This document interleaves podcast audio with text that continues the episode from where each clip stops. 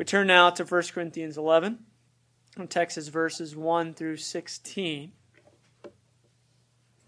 Be imitators of me as I am of Christ. now I commend you, brothers, that you remember me in everything and maintain the traditions even as I deliver them to you.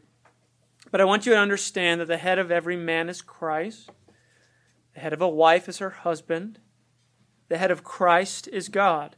Every man who prays or prophesies with his head covered dishonors his head, but every wife who prays or prophesies with her head uncovered dishonors her head, since it is the same as if her head were shaven.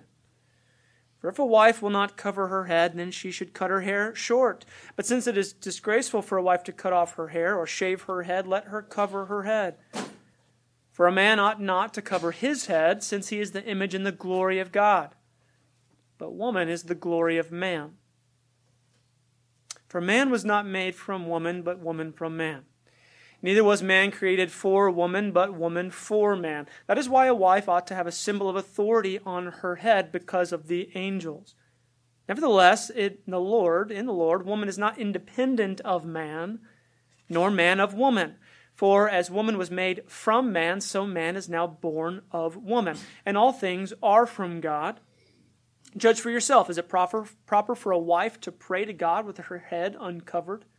Does not nature itself teach you that if a man wears long hair, it is a disgrace for him? But if a woman has long hair, it is her glory. For her hair is given to her for a covering. If anyone is inclined to be contentious, we have no such practice, nor do the churches of God. The Lord bless to us the reading of his holy word, and to his name be glory and praise. Amen. Amen. The way we dress the way we adorn ourselves is always meant to project a message. Always. A king wears a robe and a crown. A police officer wears a badge.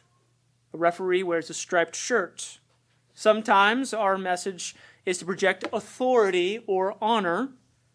And sometimes the message is to meant to draw attention.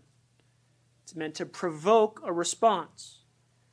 Immodesty, maybe, or irreverence, or to show, display an attitude of contempt and disrespect. Sometimes we dress to adorn ourselves to slip into the background unnoticed, and other times we dress to pull attention towards ourselves. Either way, we always communicate something by the way we choose to carry ourselves and dress and present ourselves.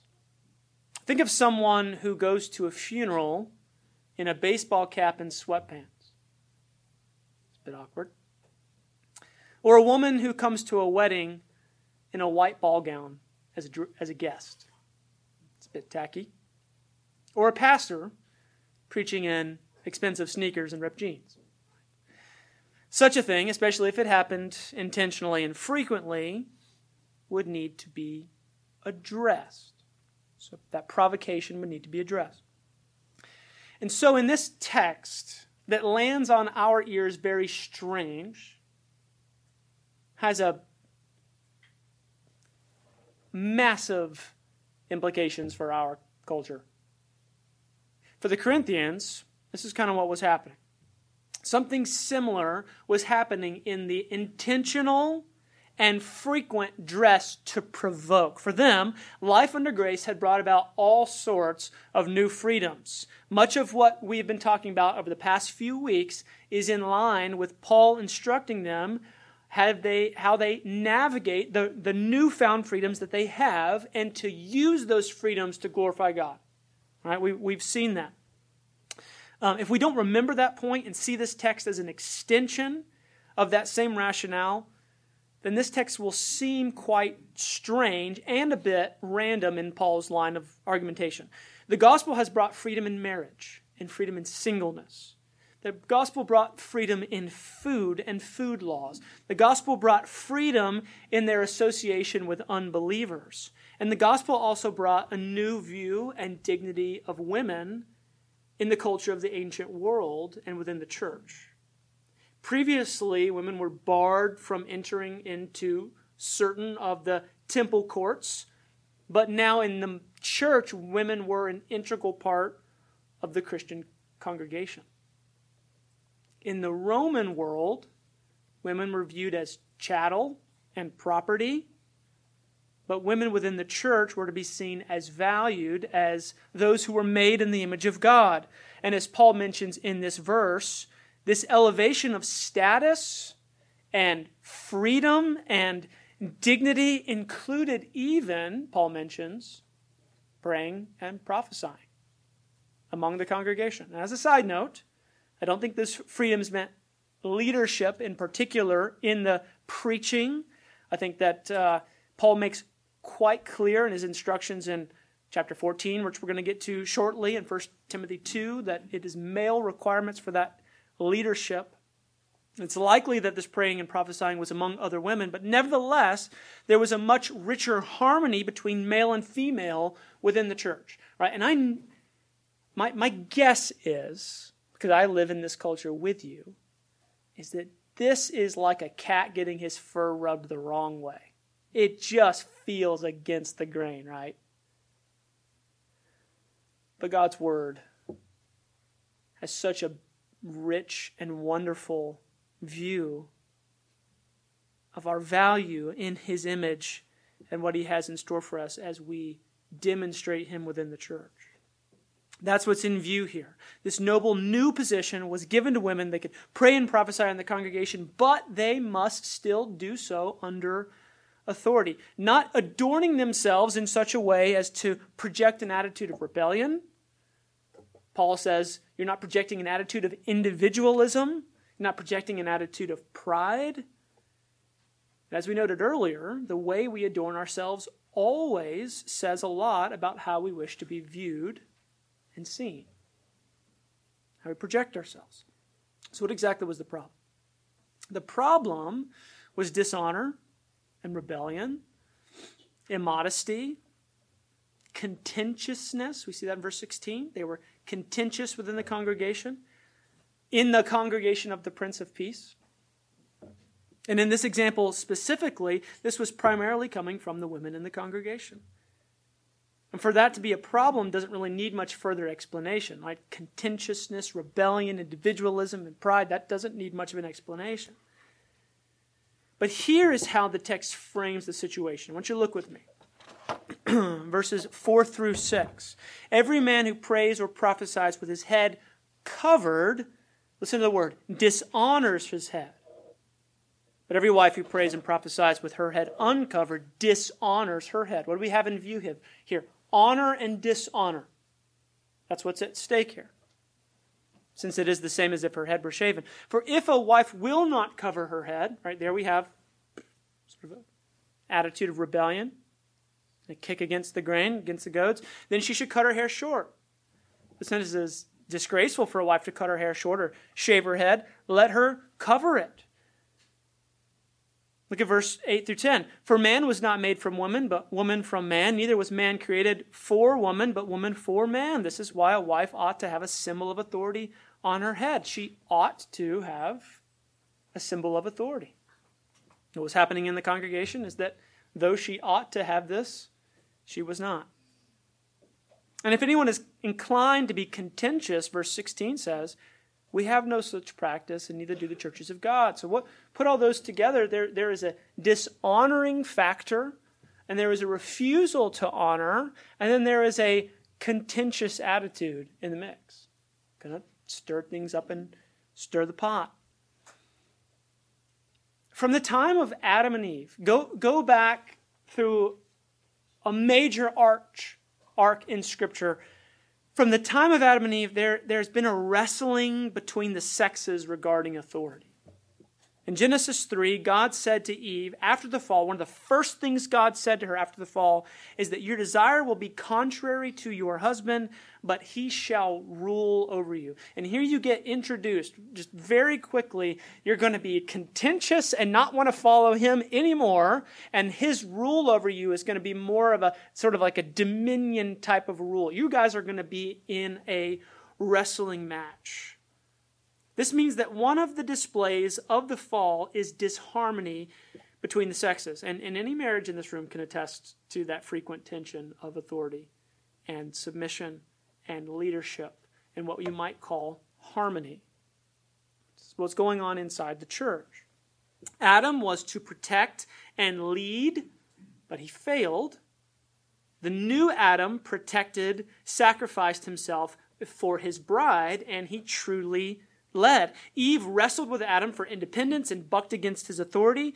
Just as the bride of Christ, the church must repent from our desire to buck against Christ's authority. We be in submission as a church. We come and we confess our sins. We repent. We turn away from that attitude of rebellion. We don't want to dress ourselves in signs of dishonor and contention. We don't want to wrestle with God, yet we want to show visibly signs of his authority on me. Paul right says, like, I'm a bondservant to Christ. See these shackles? Like, I'm, I'm Christ. See this baptism? I belong to Christ. You see this participation in his death? We want to show signs of honor. We want to show signs of his authority in our life. We often think of the church being a refuge for sinners who have turned away from obvious sins like hatred, murder, gossip, and lust, but because we have such a low view of authority, and such a high view of our own independence. And such a frustration at words like submission, we don't realize that it too is a great sin. And it was one of the first curses mentioned after the fall. As Adam and Eve was expelled from the garden. That was mentioned to them on their way out. So, how are they displaying an attitude of rebellion? What, what was the method that they were using to do that? Outwardly, some of the women in the congregation were refusing to cover their heads in worship. Now, what you're going to hear today is uh, sort of, you're going to hear a lot about their Corinthian culture, and we will answer how do we apply that here. Now, let me go ahead and, I don't know that you're disillusioned, but let me go ahead and just say this. I, this is not a simplistic message about be good, be in line, be quiet, and wear long hair. It just isn't it. The Bible doesn't speak to us like that. This is, this is fundamental, the, the ground deep underneath your feet, where you stand and how you live, and how we live before a holy God. But particularly in the congregation, as a fashion statement, it was a sign of dishonor and competition that they would refuse to cover their head.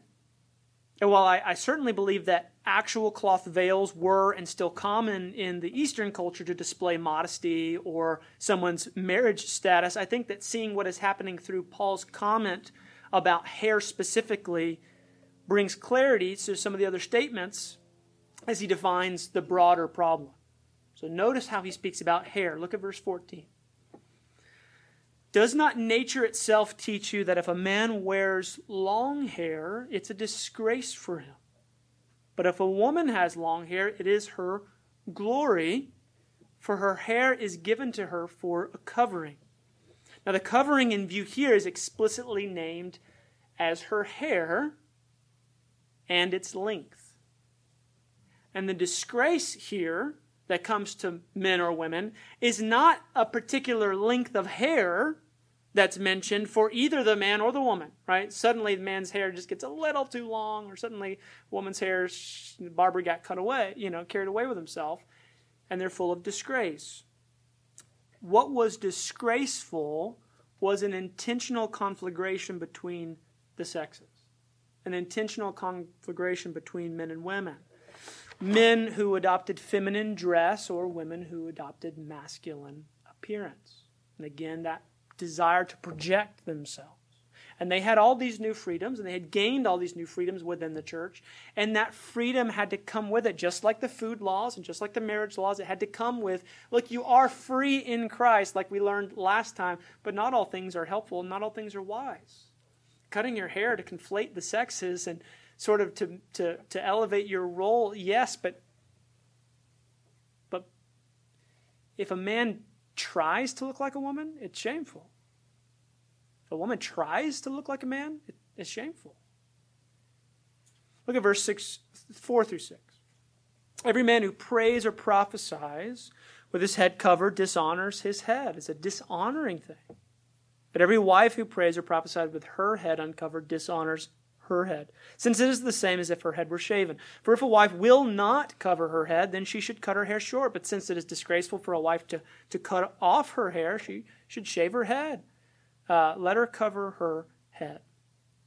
Some of the women, it seems, were cutting their hair short to look more masculine, blurring the lines between male and female, and it sent a signal saying something like this I too can do what you can do. I don't need to submit to you. I am equal to you. So, what we get into this argumentation, he gets into this created order about Adam and Eve. And within the economic trinity, God and the Son, the Father and the Son and the Spirit. He, he's not He's not saying you, you can flatten distinctions here. Instead, the Bible says something more about who you are.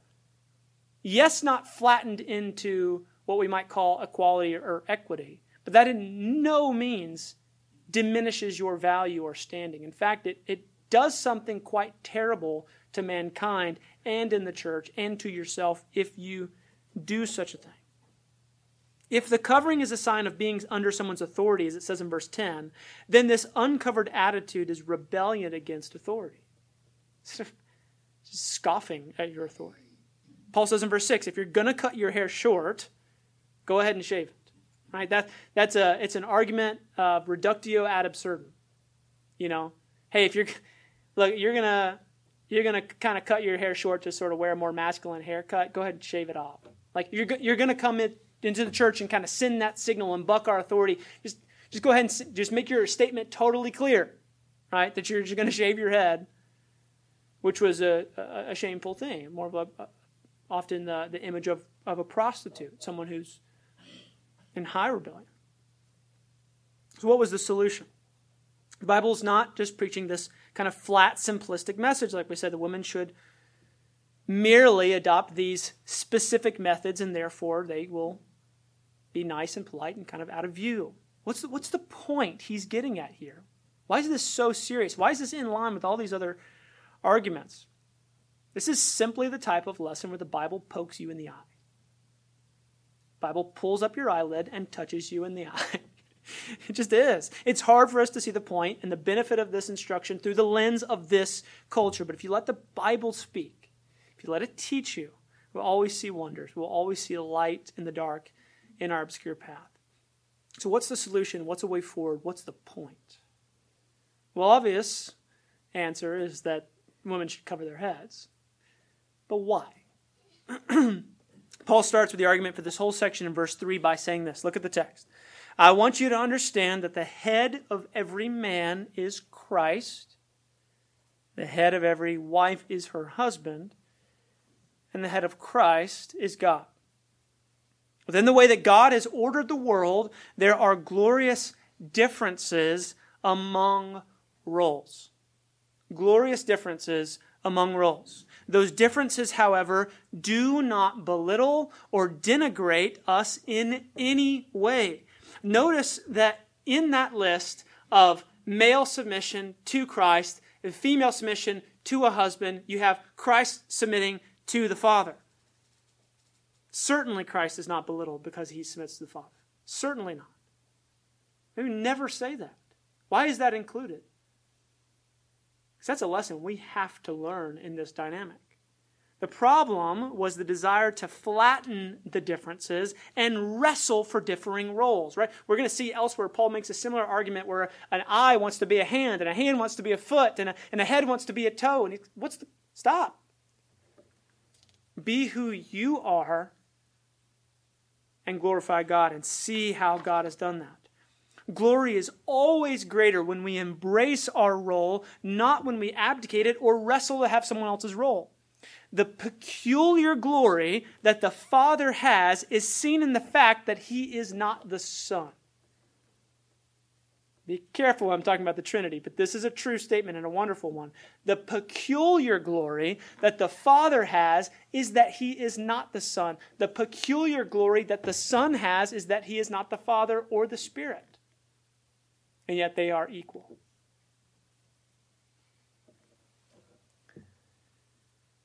The peculiar glory that a man has is that he's not a woman.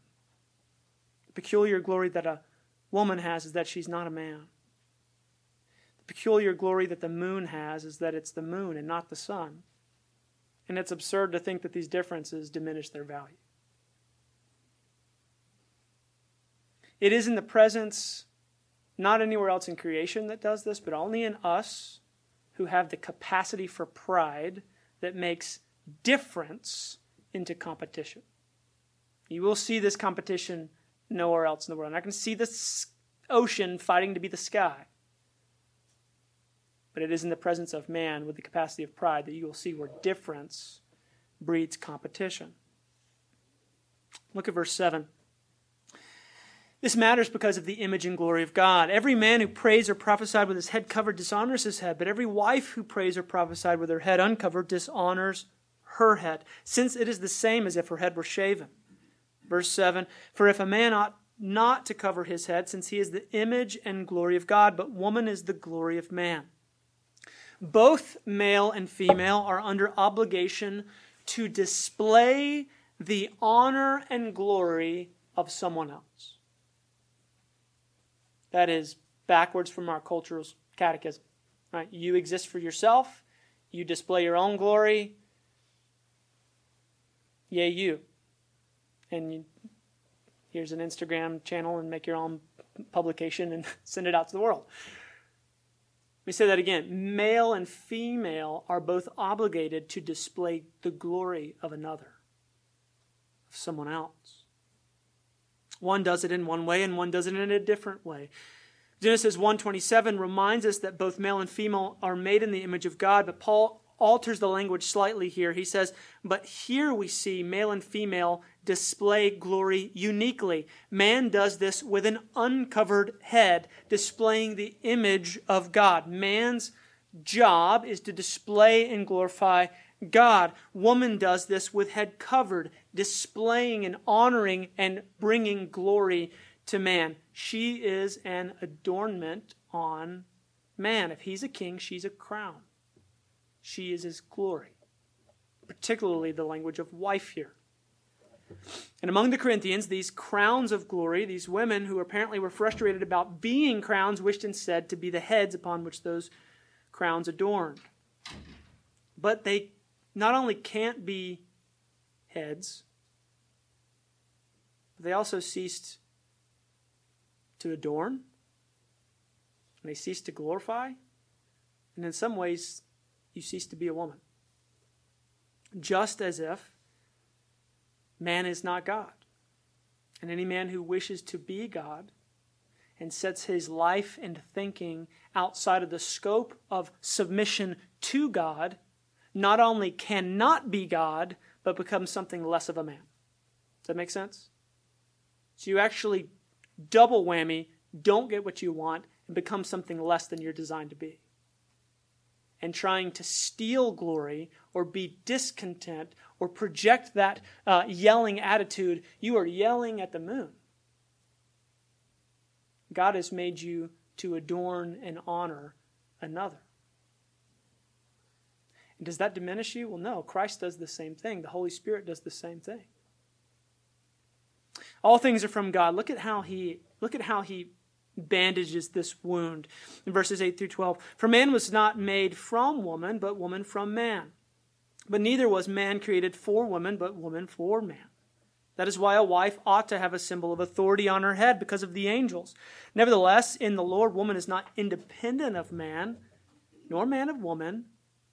For as woman was made from man, so man is now born of woman, and all things are from God. So we, we do see he orders it and roots it in creation and says, Woman was made after man and made for the man. Her glory is in relation to him. Adam was made to tend the garden, and Eve was made to tend the gardener. Rubbing the cat the wrong way doesn't feel in our culture that you can say that. That is how God made the world.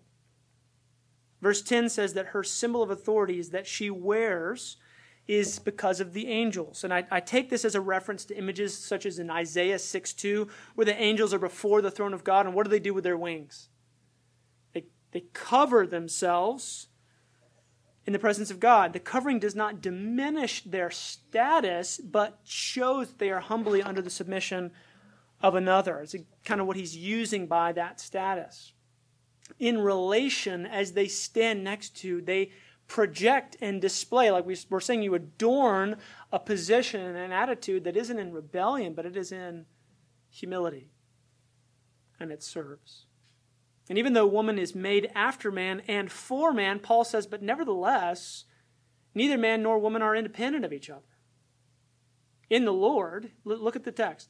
Woman was made from man, but now also each man is born of woman. And all things are from God. So now there's this sort of beautiful harmony between, between we, we're not just generated by God like Adam was, we're born of woman.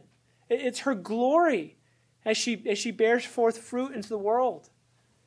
And then there's this dance. There's a bow and there's a curtsy. And all the notes on the keyboard are played not in some sort of dissonance, but they're played in, in a chord and a harmony. And they, they play and they reflect the glory of God. There's so much beauty in submission. We've turned that word into such a, a hideous hellscape of an assault of our pride. The world that God made serves all of us. just as rain nourishes a field and field nourishes a man, God makes each thing for its own purpose. Even among the Trinity, even among the Father, the Son, and the Spirit, they serve uniquely to glorify each other. And in like manner, male and female serve in harmony for God's glory and not for self glory. I was thinking about this, and a, and a poem by G.K. Chesterton came to mind. It makes the point remarkably clear. And he made a, a, sort of a satirical poem called Comparisons. And it says this If I set the sun beside the moon, and if I set the land beside the sea, and if I were to set the flower beside the fruit, and if I set the town beside the country, and if I set a man beside a woman, I suppose that some fool would talk about one of those things being better. Now, there are a couple of practical considerations here that I, I want to address before we close. Are we still to wear head coverings today? I think that's a big one. Like other things in the Bible, there are timeless principles, and yet there are timely methods. We don't normally greet one another with a holy kiss, although we are told to do so five times in the New Testament. But we do take seriously the command to greet one another warmly, albeit culturally, differently. Okay, so there are some things like that where you're not saying, well, it doesn't apply today. We're not saying that. Saying absolutely applies today. How does that apply today? What does that look like? Paul also makes the connection in verse 16 that this particular practice of humility was a synetheia, which is a, the Greek word for custom. He's saying, look, this thing that we're doing, this practice, the way you're adorning yourself and coming in and saying, I don't care about your authority. We have a, a, a custom of showing authority. And I think that's precisely a, a, wise thing for us to pay attention to that word because do we have customs that come in and we say, I don't care about being here, I don't care about your authority, and, and I don't care what you say? I think we do have ways to project that. And I also think we have ways of projecting honor. We also know from texts we already uh, went through in 1 Corinthians that Paul encourages us, uh, encourages us to do contextual theology. In chapter 9, he says, To the Jew I became a Jew, to the, to the Gentile I became a Gentile. Look, I'll be all things to all people. But that is to say, contextually, I'm not going to go to the, the Jew's house and bring bacon wrapped shrimp. like, I'm going to show honor in a way that, that communicates honor. Okay, so how can we learn from this and do that? There are many people who choose to cover their heads with cloth in obedience to this text. And I think these are believers who are trying to send a clear statement of submission, and in their efforts to honor Christ in that way, I, I say amen. There are obviously situations in which someone loses their hair eh, eh, or a time and they, they can't grow that. And again, this text is not about making the hair the rule um, or, or or, or as a sign of being a legitimate Christian, right? You don't have to wear your hair a certain length or wear a certain dress or make sourdough starters in your basement or whatever. It does not make you a genuine Christian or homeschool or any other things. But we are to intentionally choose to display a distinction and a glory, projecting that we are bondservants to Christ and under his authority. thing is, we all know that we have sinned and fallen short of the glory of God. That's what this text is about. It's about displaying glory and honor. We've all sinned and fallen short of the glory of God. Jesus doesn't fall sin, uh, fall prey to sin, and fall short of God's glory. And I bring this text up as an application a lot because I think it's so instructive for our redemption that in Philippians, he, though he was in the form of God, did not count equality with God a thing to be grasped, but emptied himself, taking the form of a servant, being born in the likeness of men, being found in human form, humbled himself by becoming obedient to the point of death, even death on a cross. Do you hear all those language? Obedient, humbled himself, death, honor, service, washing feet. And yet, he's equal to God. Man and woman, our dignity, our value, our image bearing is, is equal under the image of God. And yet, Christ in his example to us, how we see the peculiar glory of our salvation is his obedience to the Father and his willingness to serve and for the joy that was set before him enduring the cross. It's how we see the image of the, the Father's face joyfully expressed into the face of Jesus Christ. And if we've seen him, we've seen the Father. It's, it, it's a way, it's a lens of seeing him. It's, it's how we see up into him and how we show the gospel. Paul says in Ephesians 5 a marriage with its dance and its bowing and its curtsy, and with submission and its self sacrifice of a husband, and with its honor and affection and submission from a wife. As opposed to its bucking and kicking and rebellion and tension and infighting and independence, displays the gospel. And in your home, it is on glorious display. And in the church, and in our church, as the culture around us gladly scoffs at a, at a talk like this. And they could throw a charge that you're just being totally simplistic and you got to do these little uh, ritual rites in your religion. No, it's not. It is fundamental underneath us. That the harmony that goes on within the church is that all things, even who we are as male or female, or even as a child gives honor to a parent,